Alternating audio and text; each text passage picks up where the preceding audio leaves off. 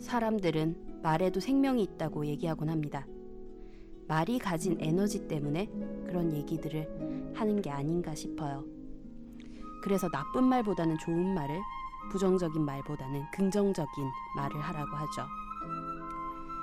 그런 의미에서 오늘 하루는 내 자신에게 좋은 말 한마디를 건네보는 건 어떨까요? 오늘 하루 모두 다 잘 될 거야 같이 하루 무사 기원의 주문 같은 것 말이죠.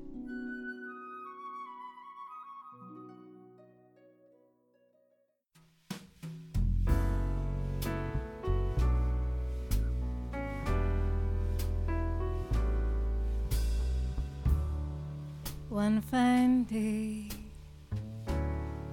you look at me, and then you'll know our love was meant to be. One fine day, you're gonna want me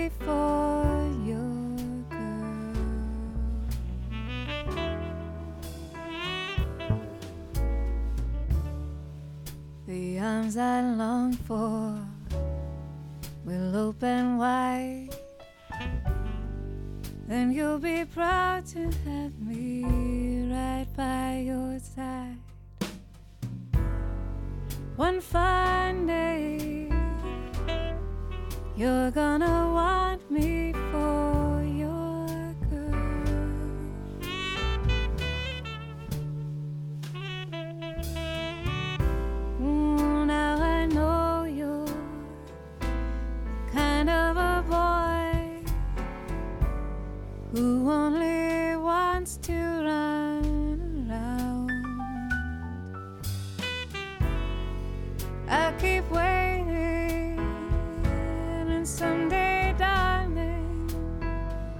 you'll come to me when you wanna settle down.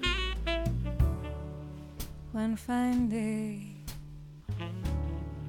we'll meet once more. And then you'll want the love you threw away before. One fine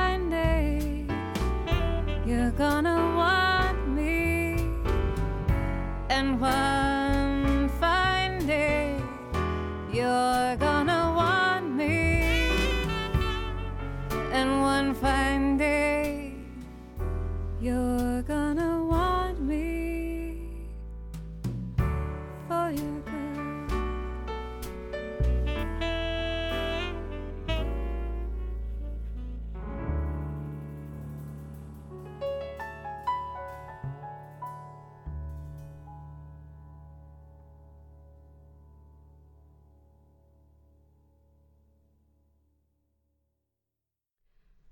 (2015년 3월 넷째 주) 이지 클래식 첫 곡으로 영화 어느 멋진 날의 사운드트랙 중 One Fine Day 들으셨어요.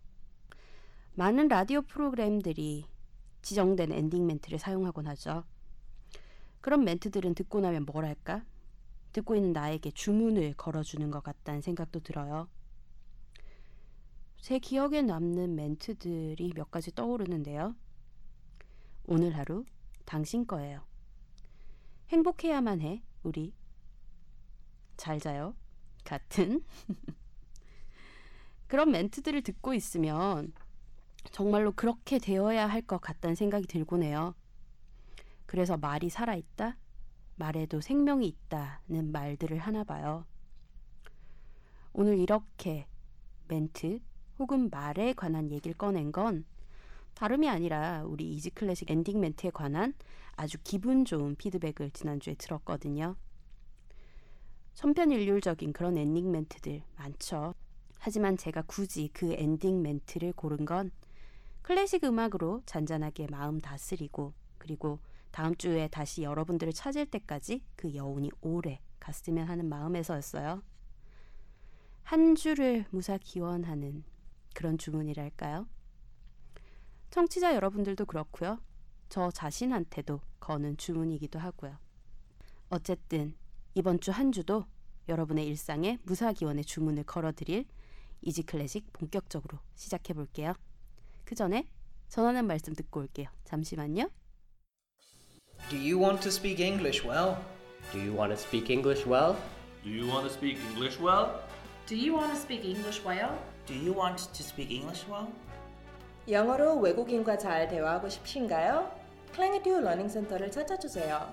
원어민 선생님과 소규모 그룹 수업, 수동적으로 듣는 수업이 아니라 능동적으로 참여하는 수업, 내 영어 레벨과 내 일정에 맞춰 맞춤형 수업을 진행하실 수 있습니다. 하루에 두 번 있는 무료 영어 워크샵, 일주일에 한 번 영작 과제 첨삭, 한 달에 한 번씩 학원 밖에서 강사분들과의 모임 참여로 자연스럽게 영어 실력을 향상시키세요. 분당선 서현역 AK 플라자 분당 구청 방향 다이소 건물 5층으로 찾아오시기 바랍니다. 문의 전화는 031-8017-9505 전화 주세요.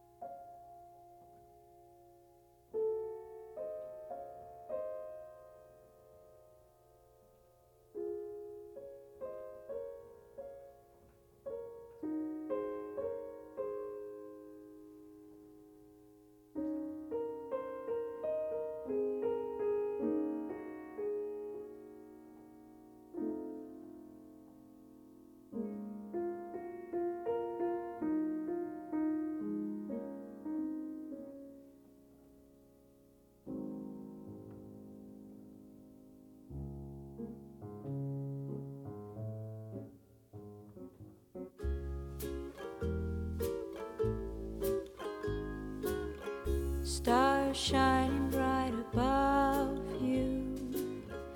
Night breezes seem to whisper, I love you. Birds singing in the sycamore tree. Dream a little dream of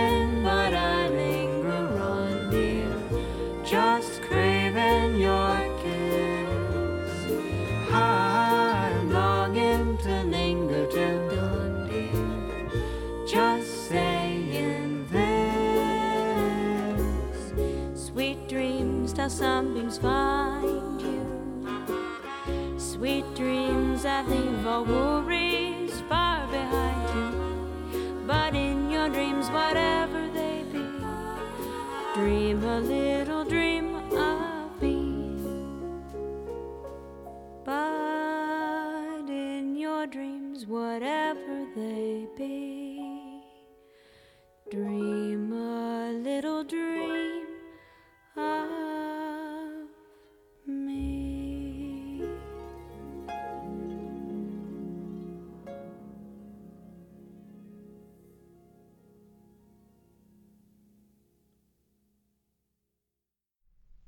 광고 후 들으신 곡은요.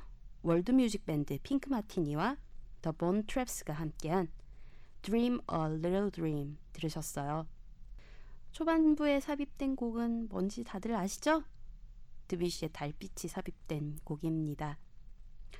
음, 핑크 마티니 제가 아주 좋아하는 그룹이고요. 4월 8일 올림픽 공원 올림픽홀에서 그리고 9일 용인 포은아트홀에서 세 번째 내한 공연을 갖습니다. 관심 있으신 분들은 가보시면 좋겠네요. 이지 클래식 들으실 수 있는 방법 알려드릴게요. 안드로이드 휴대전화 사용하시는 분들은 구글 플레이스토어에서 팟빵, 쥐약, 나침박 어플리케이션 다운받아서 이지 클래식 검색하시면 들으실 수 있고요. 아이폰 사용하시는 분들은 앱스토어에서 팟캐스트, 팟빵, 나침박 어플리케이션 다운받아서 이지 클래식 검색하시면 들으실 수 있습니다. PC에서 접속하시는 분들은 팟빵 사이트에서 이지 클래식 검색하시면 되고요. 방송에 대한 질문, 건의사항, 광고 문의는 메일로 보내주세요. music 골뱅이 gmail.com e a s y c l a s s i c m u s i c 골뱅이 gmail.com입니다. 방송 업로드 공지 및 이지 클래식의 새로운 소식들 만나보실 수 있는 트위터 계정은 easy 언더바 classic이고요. 페이스북 페이지는 페이스북 검색창에서 한글로 이지 클래식 검색하시면 됩니다. 트위터는 팔로우, 페이스북은 좋아요 누르시고 이지 클래식의 새로운 소식들 쉽게 만나보세요. 아이튠즈 팟캐스트와 나, 쥐약, 나침박 어플리케이션에서는 간단한 선곡표 바로 확인하실 수 있습니다. 팟빵 어플리케이션에서는 선곡표 지원이 되지 않아요. 그래서 선곡표 궁금해하시는 분들을 위해서 블로그에 자세한 선곡표 올려드리고 있어요. 선곡표가 궁금하신 분들은 주소창에 easyclassicm.blogspot.kr 입력하고 찾아오시면 됩니다. 많은 관심과 참여 부탁드릴게요. 오늘 이지클래식은 사랑의 기쁨으로 아주 유명한 뛰어난 바이올리니스트이자 작곡가인 별칭 바이올리니스트들의 왕 프리츠 크라이슬러와 함께하는 시간 준비해봤어요. 크라이슬러의 곡 듣고 본격적인 크라이슬러의 이야기 전해드릴게요. 바이올리니스트 이작 펄만의 연주로 로망스 작품 번호 4번 바이올리니스트 기돈 크레머와 올레그 마이젠베르크가 함께한 Syncopation 헬무트 차리아스와 베를린 라디오 심포니 오케스트라의 연주로 사랑의 기쁨 세 곡 연달아 들려드리고 크라이슬러의 이야기 시작해 보도록 하겠습니다.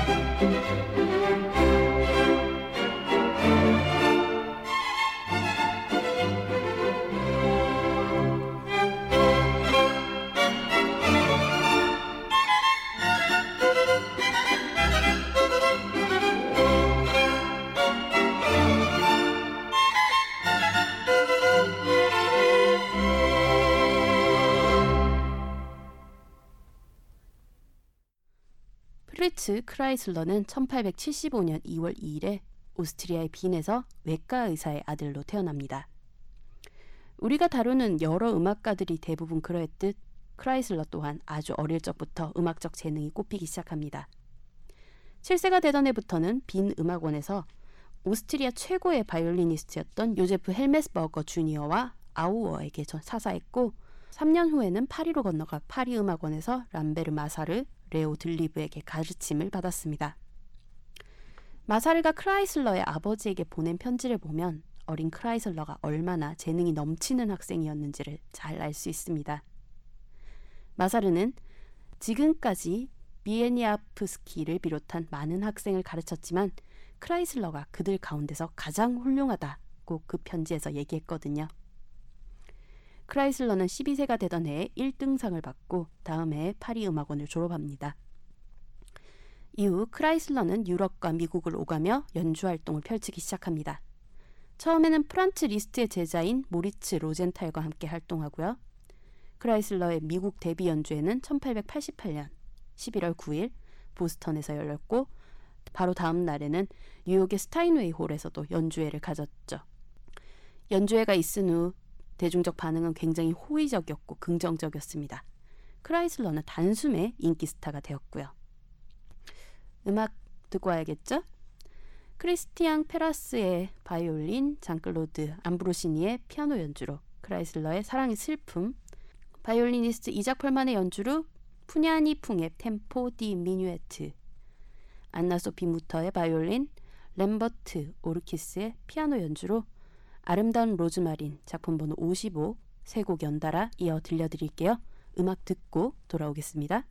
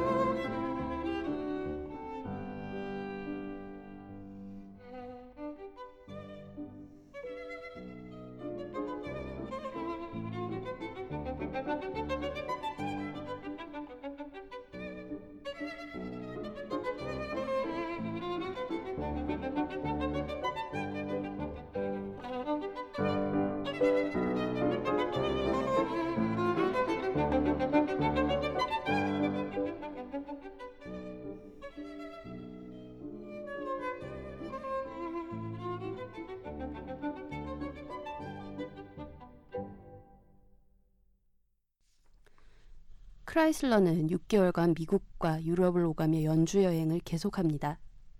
그리고 연주 여행이 끝나자 오스트리아로 돌아와 우리나라로 따지면 중고등학교 격인 김나지움에 입학해요.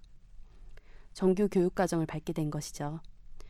크라이슬러가 당시 겨우 13살 정도의 나이였으니 일방적인 겨- 정규 교육과정을 제때 밟은 셈이죠. 크라이슬러는 김나지움에 다니면서 살면서 필요한 다양한 지식들과 다양한 문화 예술을 접하게 됩니다. 그 중에서 특히 고전 그리스와 라틴어를 비롯한 여러 나라의 언어를 익혔다고 해요. 이후 김나지움을 졸업한 이후에는 비엔나 의과대에 입학합니다. 하지만 크라이슬러는 2년간 의대 생활을 하다가 그만두고 다시 바이올리니스트 활동을 이어가려 하지만 군 입대 통지가 날아와 징집될 수밖에 없었습니다. 제1차 세계대전이 발발했기 때문이었죠. 크라이슬러가 장교로 복무하며 러시아 전선에 있었던 이유로 훗날 그에게 호의적이지 않은 무리들도 생겨나기도 합니다. 군인으로서의 삶도 길지 않았습니다. 부상으로 인해 전역했고 전역 이후엔 바이올린 연주자로 활동을 계속하려 해요. 하지만 복귀가 쉽지만은 않았습니다. 크라이슬러가 활동을 쉬는 동안 브로니슬라프 후베르만, 얀 쿠벨릭과 같은 뛰어난 바이올리니스트들이 대세를 이루고 있었기 때문에 크라이슬러는 대중들에게 예전 신동 바이올리니스트로 기억될 뿐이었죠.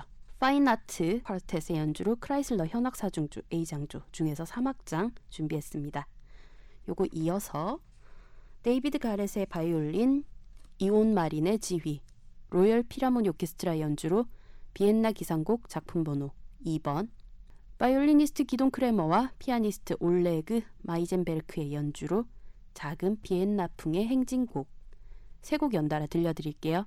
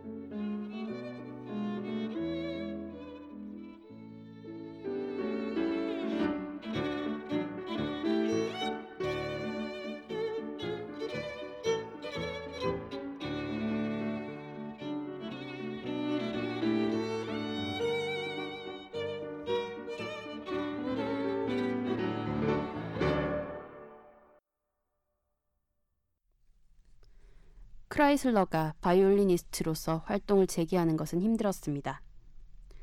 군에서 제대한 이후 궁정 오페라 오케스트라, 지금의 빈 필하모닉의 단원으로 들어가기 위해서 오디션을 받지만 실패합니다. 콘서트 마스터였던 말러의 처남 아르놀트 로제가 크라이슬러를 떨어뜨렸기 때문이었죠. 하지만 이 실패가 크라이슬러에게는 와신상담의 계기가 됩니다. 더 열심히 연습하였고 그 결과 한스 리히터의 초청으로 빈필과 협연하게 되었습니다. 만약 빈필이 크라이슬러를 받아들였다면 뛰어난 바이올린 독주자로서의 크라이슬러의 이름이 우리 역사에 기록되지 않았을지도 모르죠. 리히터, 빈필과 협연 공연이 계기가 되어 크라이슬러는 1899년 12월에 아르투르 니키시와 베를린 필과 함께 협연합니다. 이 연주회를 본 당대 바이올린 거장이었던 외젠 이자이는 크라이슬러를 크게 칭찬했다고 합니다. 빈필, 베를린 필과의 협연을 성공적으로 한 젊은 크라이슬러. 사람들의 관심이 그에게 쏟아진 것은 당연한 일이었습니다. 유럽 전역에서 러브콜이 왔고 미국에서도 콜이 옵니다. 1912년 크라이슬러는 카네기홀에서 뉴욕 필과 협연 무대를 가졌고 피아니스트 요제프 호프만, 첼리스트 장 제라르디와 함께 트리오를 결성해 활동하기도 합니다. 당시 테너 하면 카루소, 피아노 하면 파데레프스키, 첼로 하면 카잘스였던 것처럼 바이올린 하면 크라이슬러가 대중들에게 바로 떠올려질 정도로 크라이슬러는 그 시대의 바이올린 대가 대표 연주자로 인식됩니다. 크라이슬러는 바우어, 부조니, 고도프스키, 라흐마니노프, 호프만, 슈나베 등 당대 최고의 피아니스트들과 협연했으며 특히 말러가 이끄는 뉴욕 필과의 협연은 여러모로 의미 있는 연주였습니다. 생상스, 브루 협주곡 등 당시 현대시대의 새로운 협주곡들을 대중들에게 소개하는 계기가 되었기 때문이었죠. 1910년 11월 10일 크라이슬러는 런던에서 엘가의 바이올린 협주곡을 관객들에게 소개하는 초연 무대에 서게 됩니다. 그리고 그 무대 이후 그에게 바이올리니스트들의 왕이라는 수식어가 붙게 됩니다. 조슈아 벨의 바이올린, 폴 커커의 피아노 연주로 크라이슬러의 장난감 병정 행진곡, 슐로모 민츠의 바이올린, 클리포드 벤슨의 피아노 연주로 어릿광대 소야곡, 로린 마젤의 바이올린, 바르톤 웨버의 피아노 연주로 집시의 카프리치오 세 곡 연달아 들려드리고 돌아오겠습니다.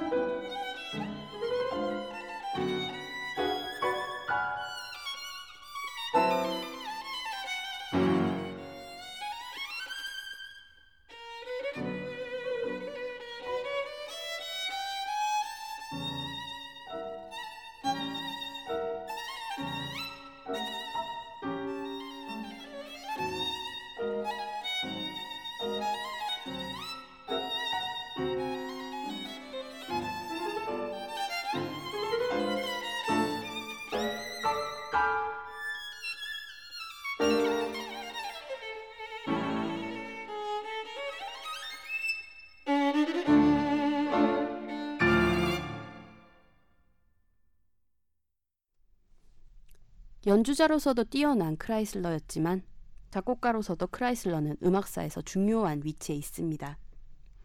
코렐리, 비발디, 크로이처, 슈포어, 파가니니, 비외탕, 비에니아프스키, 요아힘, 사라사테로 대표되는 바이올리니스트 겸 작곡가 계보를 잇는 마지막 음악가였습니다.